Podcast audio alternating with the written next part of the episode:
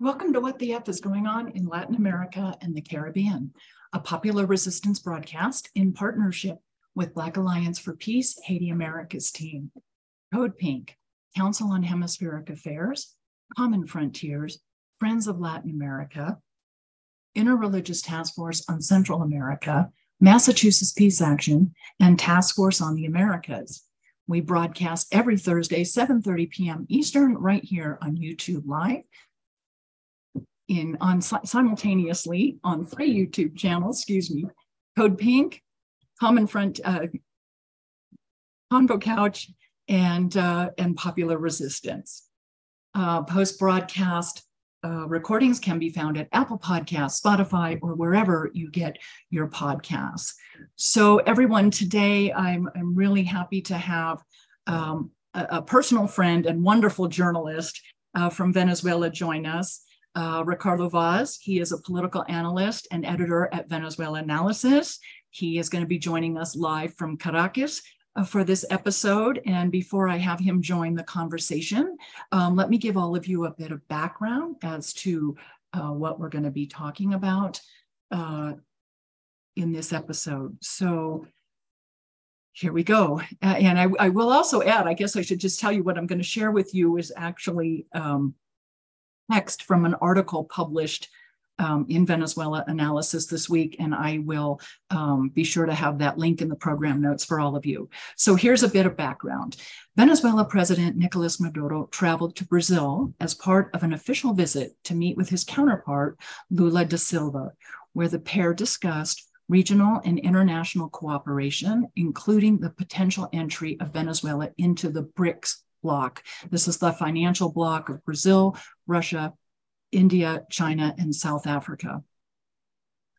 The high level meeting comes as part of joint efforts to strengthen their bilateral ties following the restoration of diplomatic and economic relations after years of tension under Lula's predecessor, Jair Bolsonaro, who embraced Washington's regime change plots against Maduro and backed the so called interim government of opposition figure Juan Guaido. Monday's bilateral meeting also focused on reactivating trade between the two countries, which fell pre- precipitously after Bolsonaro's recognition of Guaido, severely impacting populations on both sides of the Venezuela Brazil border. The pair also discussed efforts to advance regional integration. Regional integration, as the audience knows, is a recurring theme throughout Latin America and the Caribbean in the last several years. So, welcome, Ricardo wonderful to have you with us. Finally, as you said before we went live, G. Karen, we were wondering when Venezuela analysis was going to come on the show. so, so, so here you are, and I'm so thankful you had time to join us. And and just to, uh, again for the audience, Ricardo's driving, uh, joining us live from Caracas for this episode. So we're really pleased to to have you with us. So. So maybe hi, we hi, should, it's great. we should start um, with the historical context of this meeting, give the audience a bit of background as to why Monday's meeting was so incredibly exciting and significant, not just for Brazil and Venezuela, but for the region as a whole, and perhaps the global south as a whole. Yeah, absolutely. I mean, first of all, thanks for the invitation. We, we are big fans of, of the podcast and we're thrilled to finally be here. We hope well, we're big fans of Venezuela analysis. So. and and also great great to see. I mean, we're used to seeing each other in, in Caracas. I think this is the first time we do yeah, a, we do a webinar like it's, this. Yeah, it's true. It's great. So so to give a bit of uh, let's say near past context and then distant past context, um, it's very tempting to to say that this is the end of uh, the, the plan to isolate Venezuela. We might have declared it a few times in the recent past, but I mean, j- just to make a quick recap, Venezuela was turned into a bit of a pariah state by these efforts led by, by the United States, of course.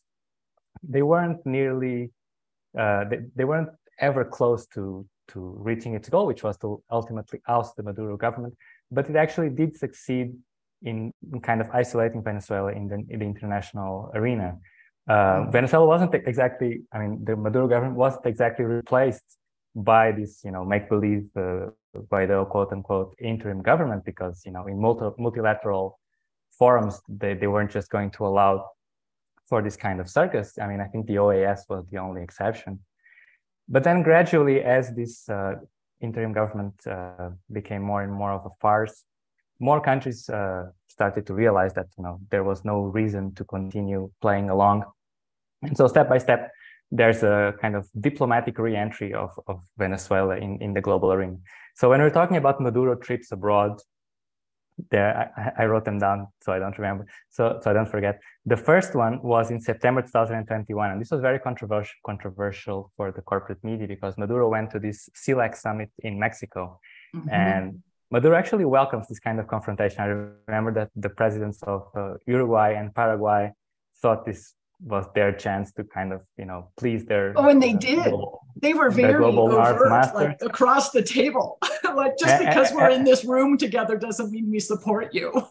And maduro said you know i mean if you want to if you want to debate just set the time and place. I'm welcome to do it. So he was really spreading spreading his uh, diplomatic wings. Of course maduro we should remember was chavez's foreign minister for a long time. So he's no no foreigner quote unquote to these to these kinds of settings. You then, know what? Uh, go ahead. It's great that you reiterate to all of us that Maduro was Chavez's foreign minister because in the United States, we he, is consistently referred to as a bus driver, which he was, a labor organizer, but it's rarely, if ever, mentioned that he served as foreign minister, which is significant. It's a significant omission and it's a significant, you know, part of his resume yeah it's, it's significant and it, it's not innocent right i mean it's part of the picture that uh, exactly, yes. these outlets want to paint about maduro so then the, the next uh, significant step i would say mid last year you'll remember very well there was this um, let's say less than successful summit of the americas in los mm-hmm. angeles where there was this whole uh, controversy of whether Cuba and Venezuela and Nicaragua were going to be invited or not. In the end, Biden just stuck to this hardline position, and it led to the summit being boycotted by a lot of other regional leaders, including, um, you know, perhaps the highest profile was Mexico's AMLO, yeah. who, who didn't show up. So simultaneously with the Summit of the Americas, Maduro went on, on a tour that had stops in uh, Algeria, Iran, Turkey, uh, Gulf countries, and this was his way of showing that you know maybe Biden will not invite him, but that does not mean that uh, you know I'm not recognized in in other places. And here we're talking about countries that have significant significance when we're talking about uh, global energy markets and and and all that.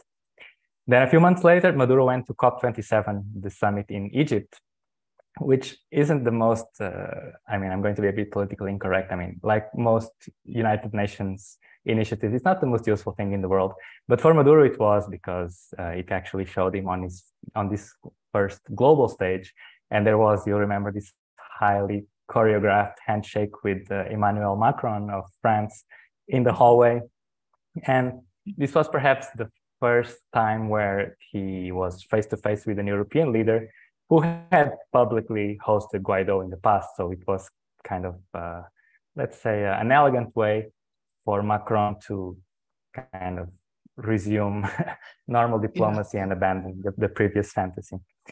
Then there was kind of uh, be- between then and now, the most significant development was Petro's election in Brazil, in uh, Colombia. Sorry. Colombia, and and he was uh, very swift in reestablishing uh, diplomatic relations with Venezuela and reopening the border, in returning Monómeros, which is a, an agrochemical producer that had been seized by the Colombian government, was returned to the Venezuelan state. And then it came to Caracas, if I'm not mistaken, in, in November last year. And then finally, we got to this point uh, just a uh, few days ago when Maduro visited Brazil and he was hosted by, by Lula da Silva. It's pretty significant that uh, Maduro met with Lula on Monday and then on Tuesday, there was a summit of, of South American presidents, which we'll also touch on, which was very interesting. We just actually a few hours ago published a piece on that on, on Venezuela analysis. But actually, Maduro was the only one who was hosted uh, one by one, one on one by Lula the day before.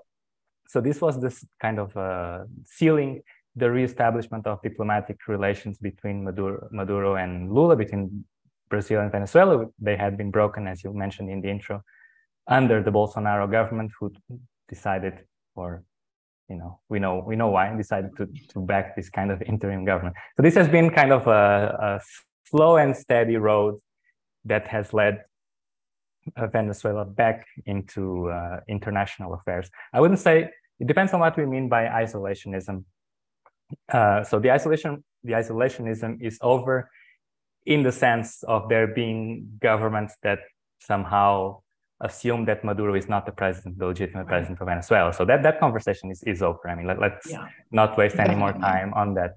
But if we're talking about, we have to tell Spain that. But actually, actually, not not, not even Spain. Uh, just uh, two or three weeks ago, Venezuela uh, announced a new ambassador in Spain, and, and she was uh, she handed her credentials to the Spanish government. It wasn't highly publicized because, of course, it's a no. bit of an embarrassment. But even Spain, even Uruguay, who just now uh, decided again to take take this, take the microphone and, and criticize Lula for for hosting Maduro, they've also sent a new ambassador to Venezuela. So whether it's public or wow. uh, kept hush hush, uh, basically the, the the jig is up. So in terms of, of um, international international relations, the, there's really nothing more to talk about. But there's still an isolation when we talk about uh, sanctions, right? And, and Venezuela's yeah. ability to develop international trade or get foreign investment, which is uh, very significant, right? I mean, it's not just a matter of recognition. And I guess we can talk about that in more detail. But to your point, what you mentioned in the beginning, the historical background. Yeah. Uh, Chavez, uh, I mean, he had many virtues, but one of them was really pushing for uh, regional integration. And this is highly connected to his uh, idea that this was a, a, Bolivarian revolution and inheriting what had been the independence struggle led by Bolivar. And Bolivar was perhaps uh, ahead of his time, envisioning a united continent that would uh, be stronger to face what at the time was wasn't uh, as big a threat as it is now. But you know, this this empire in the United States that that uh, wasn't so consolidated at the time, but it, it already had some early signs. And actually, just just but today, Simon Bolivar saw it coming. He saw the westward expansion and the potential threat. Yes, he has this yeah. uh, very ominous quote that uh, the United States is destined to plague Latin America in the name of liberty. Just just a few hours ago, there was the, the first seminar of a series organized by uh, Alba Movimientos and a number of other collectives as a as a, uh, a campaign that's called Bolivarianism against Monroeism. And oh, they, I'll they put that a, link in the notes. Yeah. Because so, we uh, touched on that. We did an episode, the audience may remember, we did an episode mid April, actually with Carlos Ron from the Simon Bolivar Institute, about the Monroe Doctrine, and we did specifically talk briefly about Monroeism versus Bolivarism. But a full seminar on that would it would be really fabulous. Yeah. So so so Chavez uh, saw that you know, given the recent history when he was elected, I mean this uh, second half of the century where Latin America was plagued by military dictatorships and coups mm. and and then neo- neoliberalism and uh, no single country could really face the imperialism on its own. I mean, we had the example of, of Cuba that had resisted against this mighty empire right next door, but to a great cost. And so regional unity would actually present a, a greater platform to resist uh, imperialist meddling and then to boost a kind of sovereign development. And this had a number of, of different initiatives. Um, each of them had a different perspective and its own merits we can talk about CELAC, which is more of a, let's say, mm-hmm. diplomatic. Forum. There's there was ALBA, which was created as an immediate response to the the ALCA, the free trade agreement of the Americas, that was soundly rejected to George Bush's face in Argentina. There was Petrocaribe, which is, uh, I mean, in my opinion at least, a really wonderful um, initiative here in the Caribbean to really help these small uh, island nations break away from the, their dependence on the United States. So this provided uh, oil and fuel in very favorable conditions, uh, sometimes in barter agreements. And it, it, was, I mean, it's one of the reasons why Chavez is so beloved in the Caribbean, and especially in countries like, like Haiti. And then uh, I left uh, uh, UNASUR for last mm-hmm. because UNASUR is perhaps the most broad-reaching initiative of them all. In fact, I would actually recommend last year in, in November, uh, you know, after after Lula came to power and it was clear that there was really a new push for for integration uh, in the works. Uh, Guillaume Long, he was uh, Correa's foreign minister in, in Ecuador. He wrote a, a paper on on CEPR, the Center for Economic and Policy Research, arguing that uh, relaunching UNASUR is really uh, an important step for for the region. So I would recommend that people. I, I, can send you the link if you want to put it in in, in the description. And there was a letter written by uh, several former presidents and former foreign ministers, really arguing for taking taking up this this uh, initiative that was created in 2008, and there was a charter signed in 2011, and it it, it was the one that had the broader reach in terms of uh, economic trade agreements, security, diplomacy, of course, but it also had some mechanisms that led to it becoming neutralized and then progressively dismantled. I mean, the decision-taking mechanisms were always by consensus. So as soon as this right-wing government starts to take power in the region, they just threw a you know spanner in the works and neutralized UNASUR, and then gradually even uh, withdrew from from UNASUR. Yeah. So now we're actually the building in Quito has actually been sold, has it not? The headquarters. Yeah, this, this was very uh, a very disgraceful step by uh, the infamous Lenin Moreno, who mm. got rid of the beautiful Unas- UNASUR headquarters in in Quito. But but step by step, we saw first uh, Argentina and Brazil almost simultaneously declare their desire to or their decision to rejoin UNASUR and and just a couple of days ago, Gustavo Petro said the same from Colombia. He also suggested changing the name. I, I didn't really get why he needed to make such a suggestion, but I guess it, it, it's within within his rights. So after uh, Lula met with Maduro, just just to finish, and I'll, and I'll hand the word back to you. There was a summit of these presidents in in Brasilia, and what I liked about it is that it wasn't just this kind of open-ended uh, statements that we see all the time when there's when there are these international meetings. So Lula was very was very clear and said, you know, we need a new roadmap for integration in the next uh, 120 days, so four months.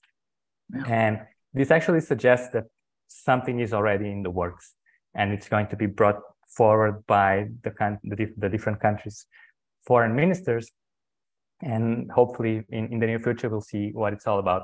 But I, I would actually uh, highlight a couple of things that uh, Lula and the other president said in terms of uh, you know putting integration above ideological differences. Mm-hmm. I think this is quite interesting because I mean we all have our political leanings. Uh, some are more socialist and some are less socialist. But uh, even for governments in the center right, as long as they are not just you know plain U.S. Uh, surrogates, they will recognize that it's in their benefit to have strong regional ties. So creating uh, trade mechanisms, for example, that are not so easily dismantled is to everyone's benefit. So I guess one of the triumphs of this meeting was actually getting everyone on the same page to do so. And then something that uh, people really like because of its implications, uh, and something that Lula has harped on very consistently, Maduro as well and others, is uh, having a different currency mechanism. We're not mm. really sure what it would look like for regional trade to kind of uh, take away from the hegemony of the US dollar. And when we're talking about why sanctions are so hurtful and so deadly, it's precisely because countries are dependent on the US dollar. Yeah, it's been weaponized. The US dollar's been weaponized, and that, you know, when the I think most of the audience knows this, but once you're locked out of trading in, or changing your domestic currency into US dollars to change globally, to trade globally, there's not much that you can do. And you're also also shut out of the SWIFT banking system, which is the overnight exchange system. It's how banks move money around at the close of business. And so those two things alone, and then I mean, and, and then it just gets more and more strict and more and more expansive, the sanctions regime. But but the dollar as the global currency, as the dominant global currency, has been turned into a, a, a weapon of warfare. And yeah, uh, the Cubans know that more than anyone. The Iranians, Venezuela, Nicaragua now too, and about 30 other countries on the planet. Yeah, indeed. I mean, uh, when we talk when we talk about the sanctions, I'll, I'll, focus on Venezuela, which is the case I'm more I'm more familiar with when we talk about the how the sanctions have worked, they have to work on on different levels but one of them is what what you were just saying you know uh, blocking the country from accessing this um, usual uh, hegemonic trade mechanisms the, the swift system and so on. And so then it becomes a nightmare to do even the simplest things. So you know let's say the ministry of the ministry of health wants to import vaccines and if even if it has the money then it, it's a problem. It has to triangulate with some other bank. This bank may just decide that doesn't want the risk and uh, you know freeze the payment for three months and then Venezuela doesn't get the vaccines, doesn't get the money back. It actually happened. I'm not making this up. Yes, it, it happened with the COVID nineteen. We've talked about this on this program. It with happened. Yván Gil actually when he was in Europe before he became foreign minister. well, he, he, knew what was up. It also happened with yeah. uh, insulin uh, shipments and all, all sorts of things, food shipments uh, as well. So it makes this kind of uh, current uh, you know daily trading activities much much more difficult and then once you impose uh, primary sanctions directly so saying you know every us agent who deals with a venezuela state oil company or any other uh, state entity will be uh, face will face punishment will, will have its assets freeze mm-hmm. frozen in, in the us it becomes a problem because man, uh, trade has become so globalized that it's very uncommon for you know big companies to not have interests here or there. So even if they don't, uh, there there are then secondary sanctions. So for a while, I hope I hope it's not too big a detour, but for a while. After sanctions were imposed, Venezuela was trading its oil via Rosneft. So it would sell its cargoes mm-hmm. to Rosneft at a discount, of course, and then Rosneft, which is the Russian oil company. Yes, uh, yeah. part partly owned by the Russian state and then mm-hmm. Rosneft would resell them, would resell the cargoes on the global market. And then the US Treasury Department imposed secondary sanctions against Rosneft, which had to pull out, and it became much more difficult. So it forces the Venezuelan state to find this network of uh, private intermediaries. This, of course, creates avenues for, I'm not justifying but it creates avenues for, for corruption. We just recently saw a corruption scandal uh, unveiled in, in the oil industry so it hurts the it hurts Venezuela in a, in a myriad of ways. And so having different well, it just uh, makes trade so much more expensive. Precisely. Just, it, it, just the ex- added expense alone. Exactly. So you know, Venezuela, if you want, if it wants to sell uh, an oil cargo to to China, uh, you know, th- here are two non-U.S. agents, and and you have all these mechanisms that stop them from trading directly with each other. So Venezuela has to sell to an intermediary, then has to do a ship-to-ship transfer, relabel the oil in Malaysia, and then it finally gets to China. So a, a barrel that would be sold for I know hundred dollars, Venezuela ends up getting forty dollars on the barrel, or even having to do some kind of barter agreement that uh, will yield even less because I mean you might uh, get the, the money for the oil, but then you can you cannot use it to import food, so you, you might as well do it directly. It's a, it's it's kind of a straitjacket on on the Venezuelan economy that has left very little room for maneuver to for for the Maduro government. You know, it's not to say that. Uh, I, am not justifying everything that is done, but, but this is the reality. This is the, the scenario in which it has to operate. So having alternative trade mechanisms, uh, trading ecosystems will be, be to the benefit not just of, of uh, sanctioned countries and, and even, pri- even private companies in, in, in sanctioned countries, yeah, but also exactly. to other countries so that they can operate without this looming threat that, that they are going to be target for dealing with someone who, who has been blacklisted. I mean, the U.S. has basically committed what, what it was trying to solve. It's actually done the inverse. It's forcing people, Latin America specifically, to find an alternative to the US banking system, to the US dollar. And so, with this meeting, these two meetings, Monday and Tuesday, I mean, earlier in the year, there was a meeting between Argentina and Brazil, and they had talked about creating their own uh, currency to trade with each other. So, is this an expansion of that conversation to find a to create a regional currency, or in addition to? Yeah, I think it's more more like they are parallel plans. So I don't think it makes mm-hmm. sense for Brazil and Argentina to wait for kind of continental uh, yeah. setup before setting up their own because they trade a lot with each other and yeah. Arge- Argentina has uh, let's say its own fair its own fair share of economic difficulties and there's a big strain on its uh, foreign reserves they have the weight of this disastrous loan from the IMF So the that the prior president took. yes, talk, talk about leaving a, a yeah. an unhelpful present for for the Fernandez government, and the Fernandez government has not really found a way to deal with it. So you know, having a way to deal with with Brazil, uh, which I guess I'm guessing it's if not the largest one of its largest trading partners, in a way that does not put a strain on, on its foreign reserves, will be to to Argentina's benefit. So I expect that to actually move uh, more quickly than something. I mean, of course, then once you have that infrastructure, you can try to expand it. Exactly. To the yeah, continent. it'll be like the prototype.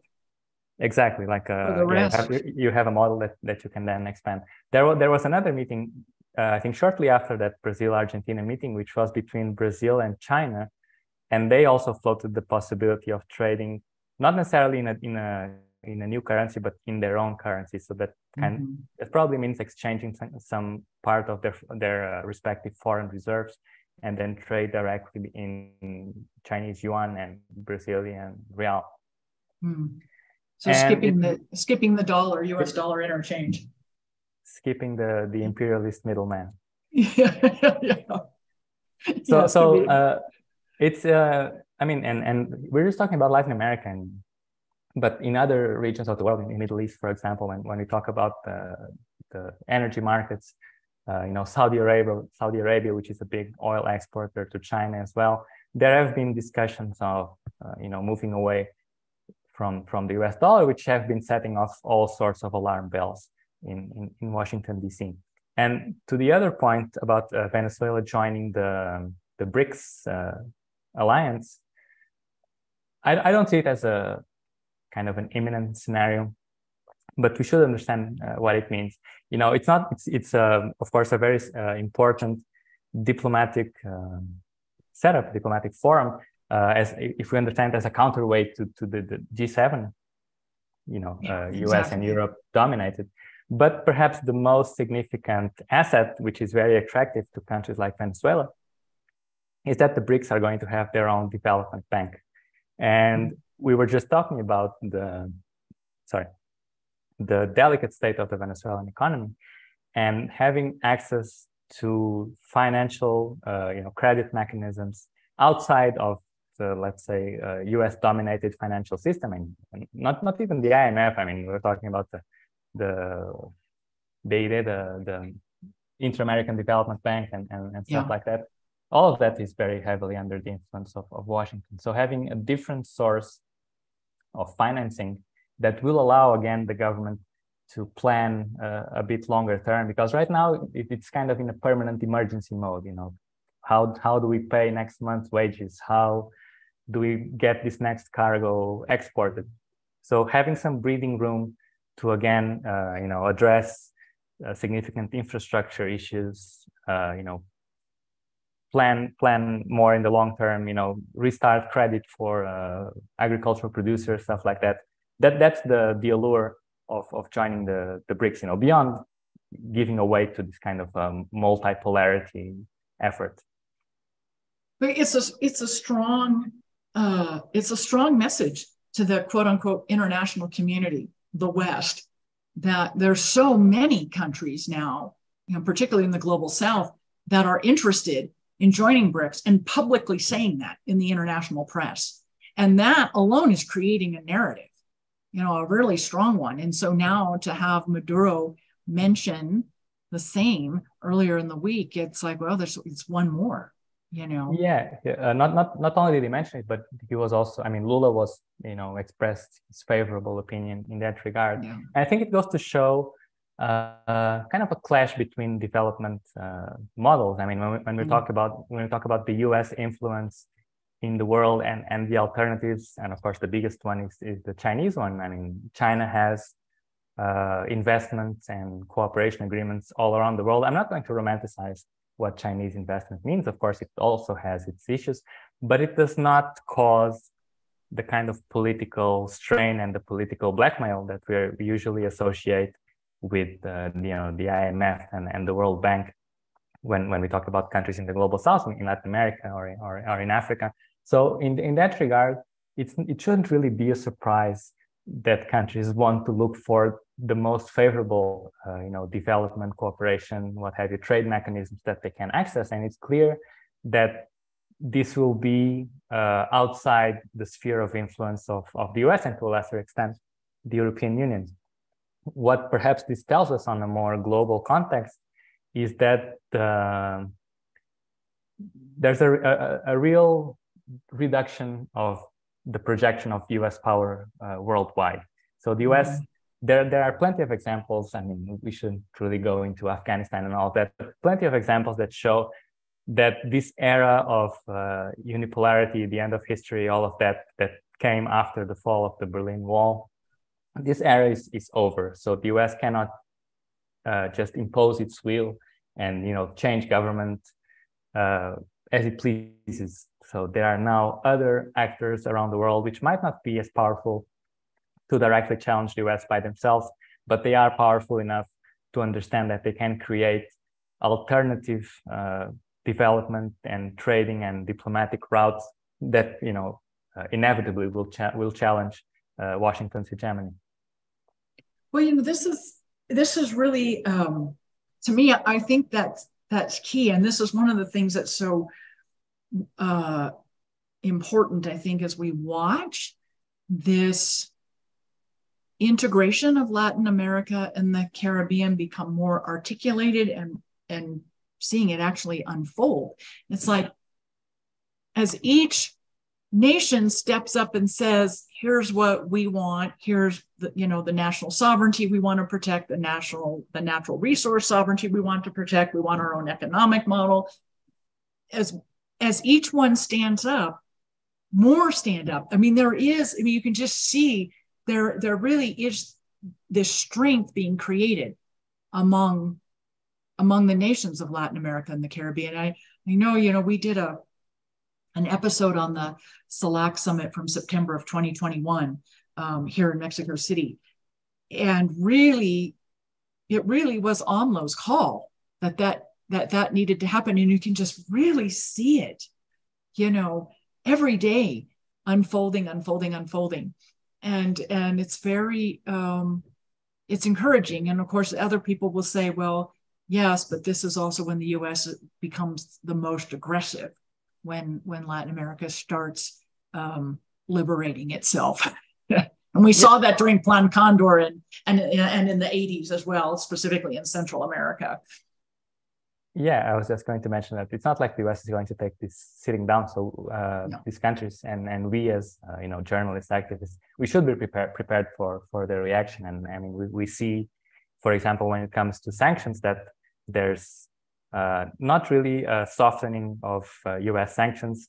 Rather, the U.S. is seeing how it can continue to use these uh, these weapons to kind of blackmail not just the Venezuelan government, but also Cuba, Nicaragua, and, and, and even third parties. So when we when we talk about the advantages of, of, of integration, I remember that uh, in late 2020, Venezuela struck an oil for food agreement with a couple of Mexican companies, yeah. and then these these were targeted uh, by Washington, and, and this uh, this swap deal had to be nixed.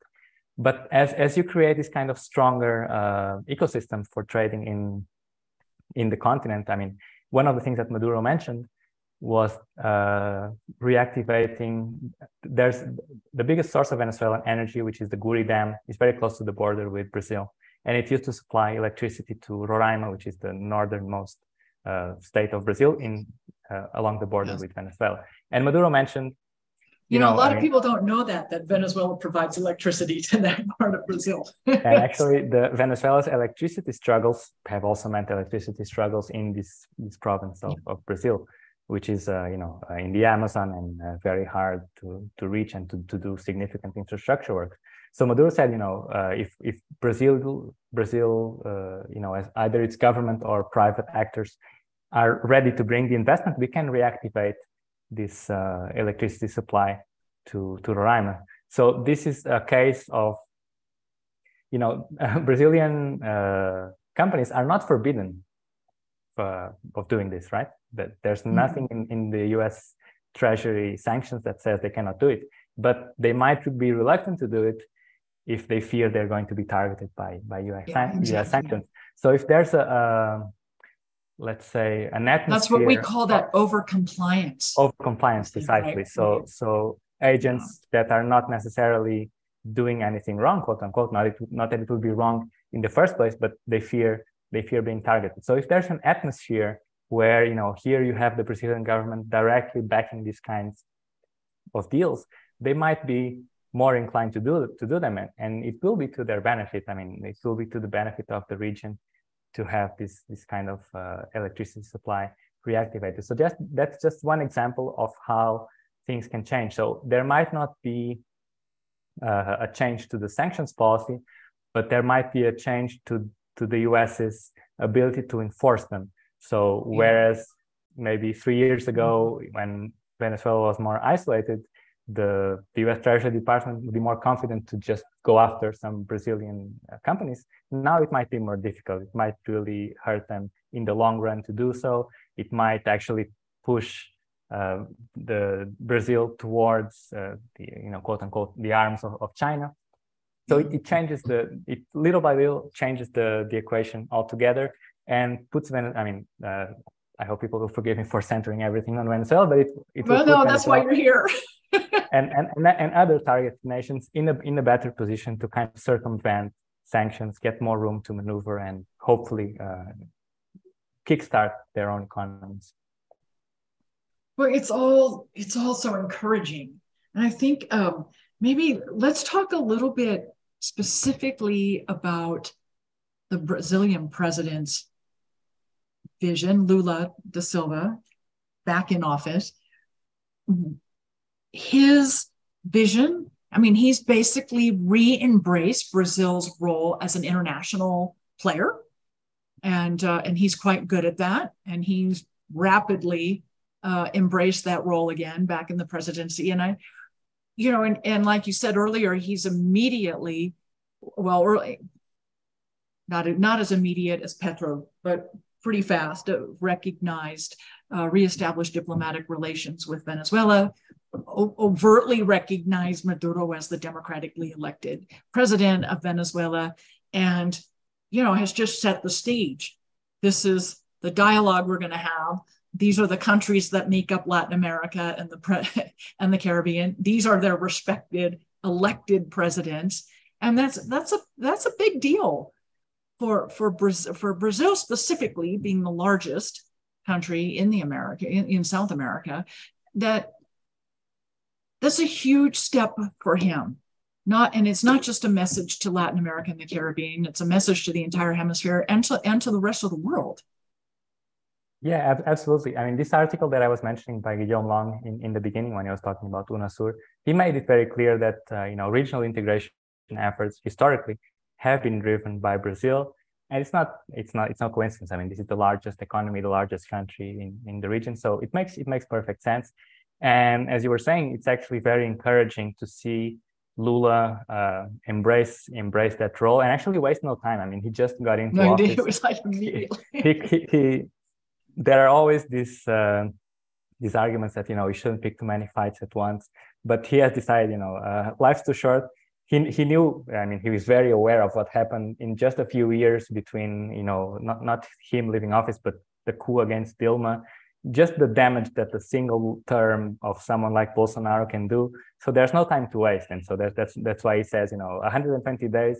Let's get this done. Let's get this moving and let's make sure that this is not so uh, delicate, so not so vulnerable to the political mm-hmm. whims of whoever whoever is in office, and not just Latin America. I mean, we're not we don't we don't have time to discuss this, but also when it comes to to Ukraine, and this has really riled up U.S. officials that Lula is not just echoing the the U.S. line, and it's it's funny to, to those of us on the outside how he just says the most perfectly reasonable things you know uh, you know Russia was responding to an actual threat on its doorstep and US officials just go crazy you know how dare someone say that? And, and the same thing here. There was this this sentence that he said when he was doing the joint presser with Maduro that was picked up by by the media and then also by this let's say opportunist presence, uh, Uruguay and Chile as well.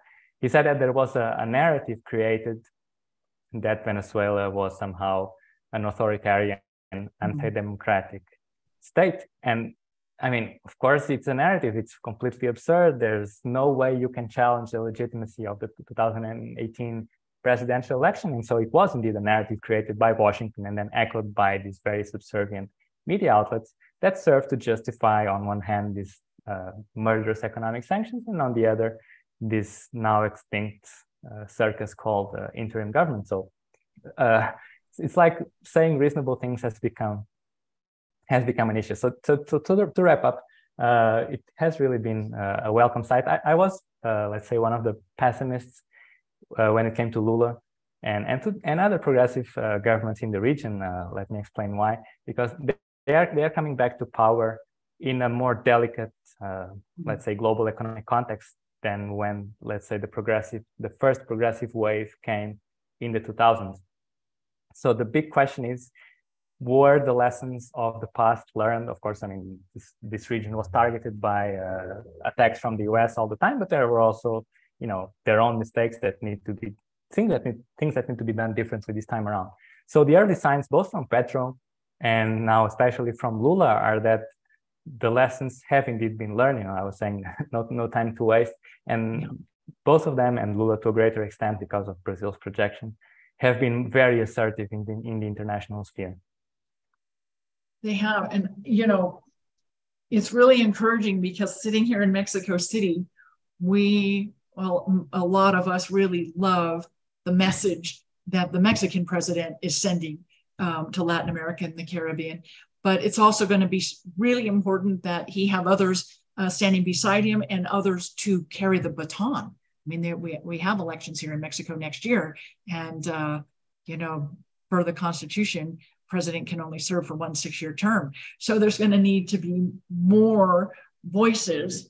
And, it, and that seems to be happening. And like we were saying earlier, you know, as each country stands up and asserts itself more and everybody is becomes, you know, one, becomes more unified. And it's really um, this desire to create a bloc and specifically an economic bloc with a sovereign currency is really uh, encouraging really, really encouraging.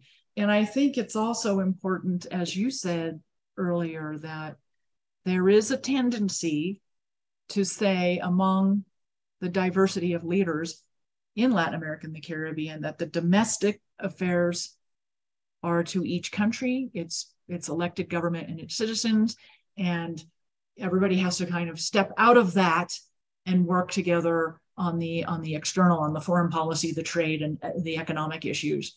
And that's, I mean, that's I don't think I've ever seen that in my lifetime in the in the region.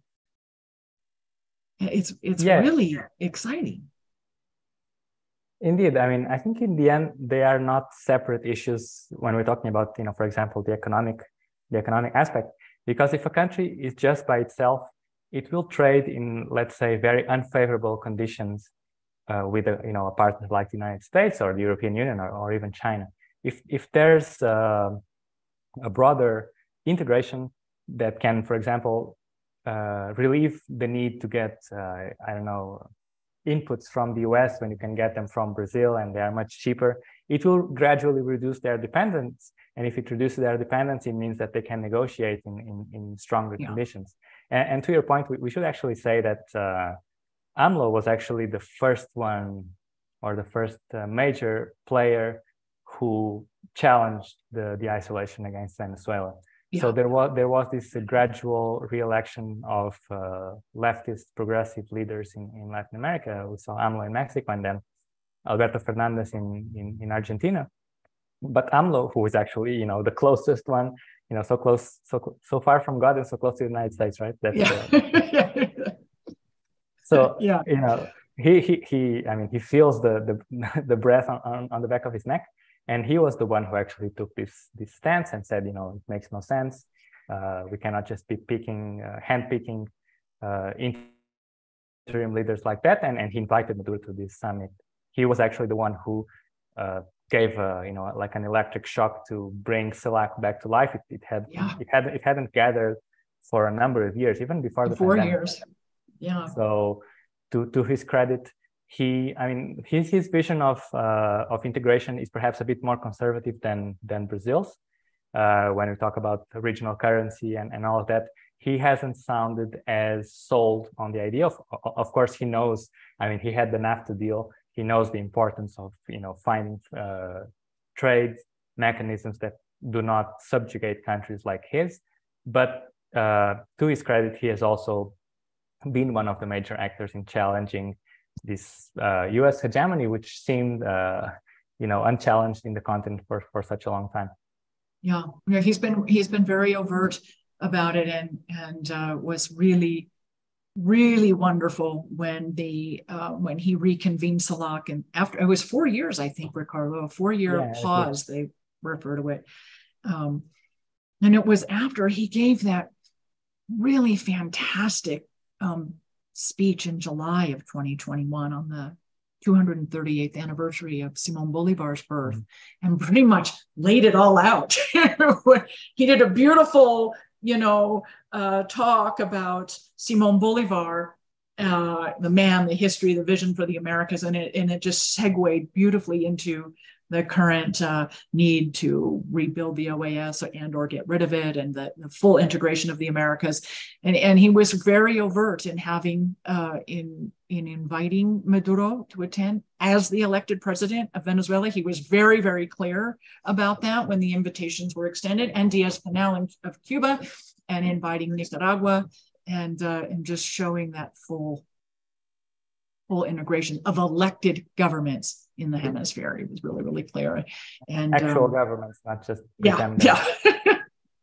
the governments that the that the people uh, elected and not the governments appointed by the United States. So, so it was really you know, pretty exciting. And and just to continue watching it all unfold, and now with Brazil being so so visible and vocal in the hemisphere and around and around the world, it's really really significant. What's continuing to unfold and grow. So regarding Monday's meeting, is there anything that that we've left out that we should share with the audience that's no, I think we pretty much covered it. Perhaps just a final a final point that both presidents made. You know, Maduro, of course, always talks about you know sanctions, and some sometimes they, it feels like uh, no one no one wants to talk about sanctions, and that means that they've gone away. They they haven't. Yeah. They're still there, and and they're still hampering everything that's related to Venezuela and its day-to-day life. I mean, there's really no aspect of life here that's not hurt by by sanctions. And and Lula was also uh, very critical in saying that you know you, you cannot just uh, impose uh, economic sanctions on the country because you don't like its leader. That's not that's not really how it works. And actually, to give perhaps uh, undeserved props to to Gabriel Boric, maybe it's the first and only time it will happen on this podcast. So Boric had these very these very opportunist comments about you know it's not it's not a narrative the, the, human rights issues are real, which is not what Lula said at all. He just took it out of context yeah. to to score some cheap political points. But to his credit, he said that uh, it's a welcome sight for Maduro to take part in these multilateral uh, organizations and to discuss these things uh, directly with him. He talked about you know the border and the migration issue, and he also said uh, you know sanctions have to be lifted without any any any preconditions. So I said, I, I, was telling someone that you know Boric actually read the room and realized that he needed to say something a, a bit more along along those lines. So, yeah, and he did. Uh, and he did. We'll see if he changes tune next time around. But for now, I think it was you know overall uh, for for knowing who he is, it was yeah. positive. So, well, more positive news for Venezuela. So hopefully we'll just keep, you know, getting stronger and stronger and more and more support and more throughout the hemisphere and, and the rest of the world. And the meeting Monday was really, really encouraging, you know, for many of us outside of Brazil and Venezuela to see. It was really a, a very encouraging. Um, we were happy to, to, to hear about the invitation extended to Brazil, uh, extended from Brazil to Venezuela, and, and then to see it actually become a reality. It was a really, really significant news event for the hemisphere. So, so thank you, Ricardo. Is there anything that we should say in closing? I'm just so happy yeah, to have uh, had your time just, today and, and, to work with you. it, was, it, it was my pleasure. I'll I'll actually take the opportunity to plug in some some Venezuelanalysis content. Do please. Uh, we actually have a we have a, a, sanctions booklet in the works. So we have produced a lot of content on, on sanctions, their consequences, how they work, the media coverage around them, and also perhaps what's most uh, dear to us is you know the efforts by grassroots, the popular organizations, to you know fight back, you know, to take matters into their own hands and to construct socialism from the ground up. So it will be a booklet that we'll hope will be available in a month or two that will have lot, lots of great content, content on, on sanctions that we hope will be useful for, for solidarity movements. And also, uh, if we're talking about the regional integration, we have an infographic called Bolivarianism against Monroeism. I think someone stole our name for this campaign. Uh, and I would encourage people people to, to we actually need to update because we have the, the member countries and we need to add Brazil and Argentina. So that's uh, one of several infographics we have been producing in, in recent times. We have some great graphic designers working with us. So not just that, we also have infographics on, on the economy, on, on sanctions, on, on the Venezuelan communes. So that's something that we also encourage. I think it's a, a useful way to have kind of a, a neat and compact content content that can be easily spread uh, on social media and and and, other, other so channels. where can we so find those infographics uh, there on if you go to our website and you look at the section that's called images you you'll see the list okay. of, of, infographics there the latest one was on on CITGO which is oh. a, a, a, very important uh, mm-hmm. asset that's uh, actually facing some very important threats right now and and this infographic actually uh, retells the story of how a, a, a, deadly combination of sanctions and collusion from the Venezuelan opposition has led to, to this, you know, imminent imminent danger. So I will, for the audience, um, in the program notes are uh, social social media links for Ricardo and for Venezuelanalysis and the Venezuelanalysis website, so that you can go uh, straight there and look under images for these infographics. And then also I've included in the program notes uh, the article on, on this meeting earlier this week between Venezuela and Brazil. Uh, the article was actually written by um, Jose Luis Granados, who is uh, uh, and a, a, reporter for Venezuelanalysis, and, and Ricardo is an editor, so in Caracas. So um, very happy to have you with us this evening. And Ricardo, we'll have to have you come back when your sanctions booklet is published and and definitely talk I, I, about I would that. be delighted. Okay, that would that would be fabulous. So let's stay in touch about that, and um, and we can uh, promote the booklet and and do uh, an educational uh, broadcast as well. It'd be really great. So. So thank you again for the audience. You should just know Absolutely. that Ricardo Thanks. is a personal again. friend, and I have not worked with him since we last saw each other in Venezuela. So it was really, really, uh, really a pleasure um, that you could join us for this episode, Ricardo. And I and I hope to see you in Venezuela soon. So yeah, pleasure was all mine. Great to see you, Terry. I, let me just remind the audience that you've been watching What the F is Going On in Latin America and the Caribbean. We broadcast on YouTube live every Thursday, 7.30 p.m. Eastern. You can find us on the following YouTube channels, The Convo Couch, CODEPINK, and Popular Resistance. Post broadcast recordings can be found on Apple Podcasts, Spotify, or wherever you get your podcasts. So thank you, everyone, and we will see you next week.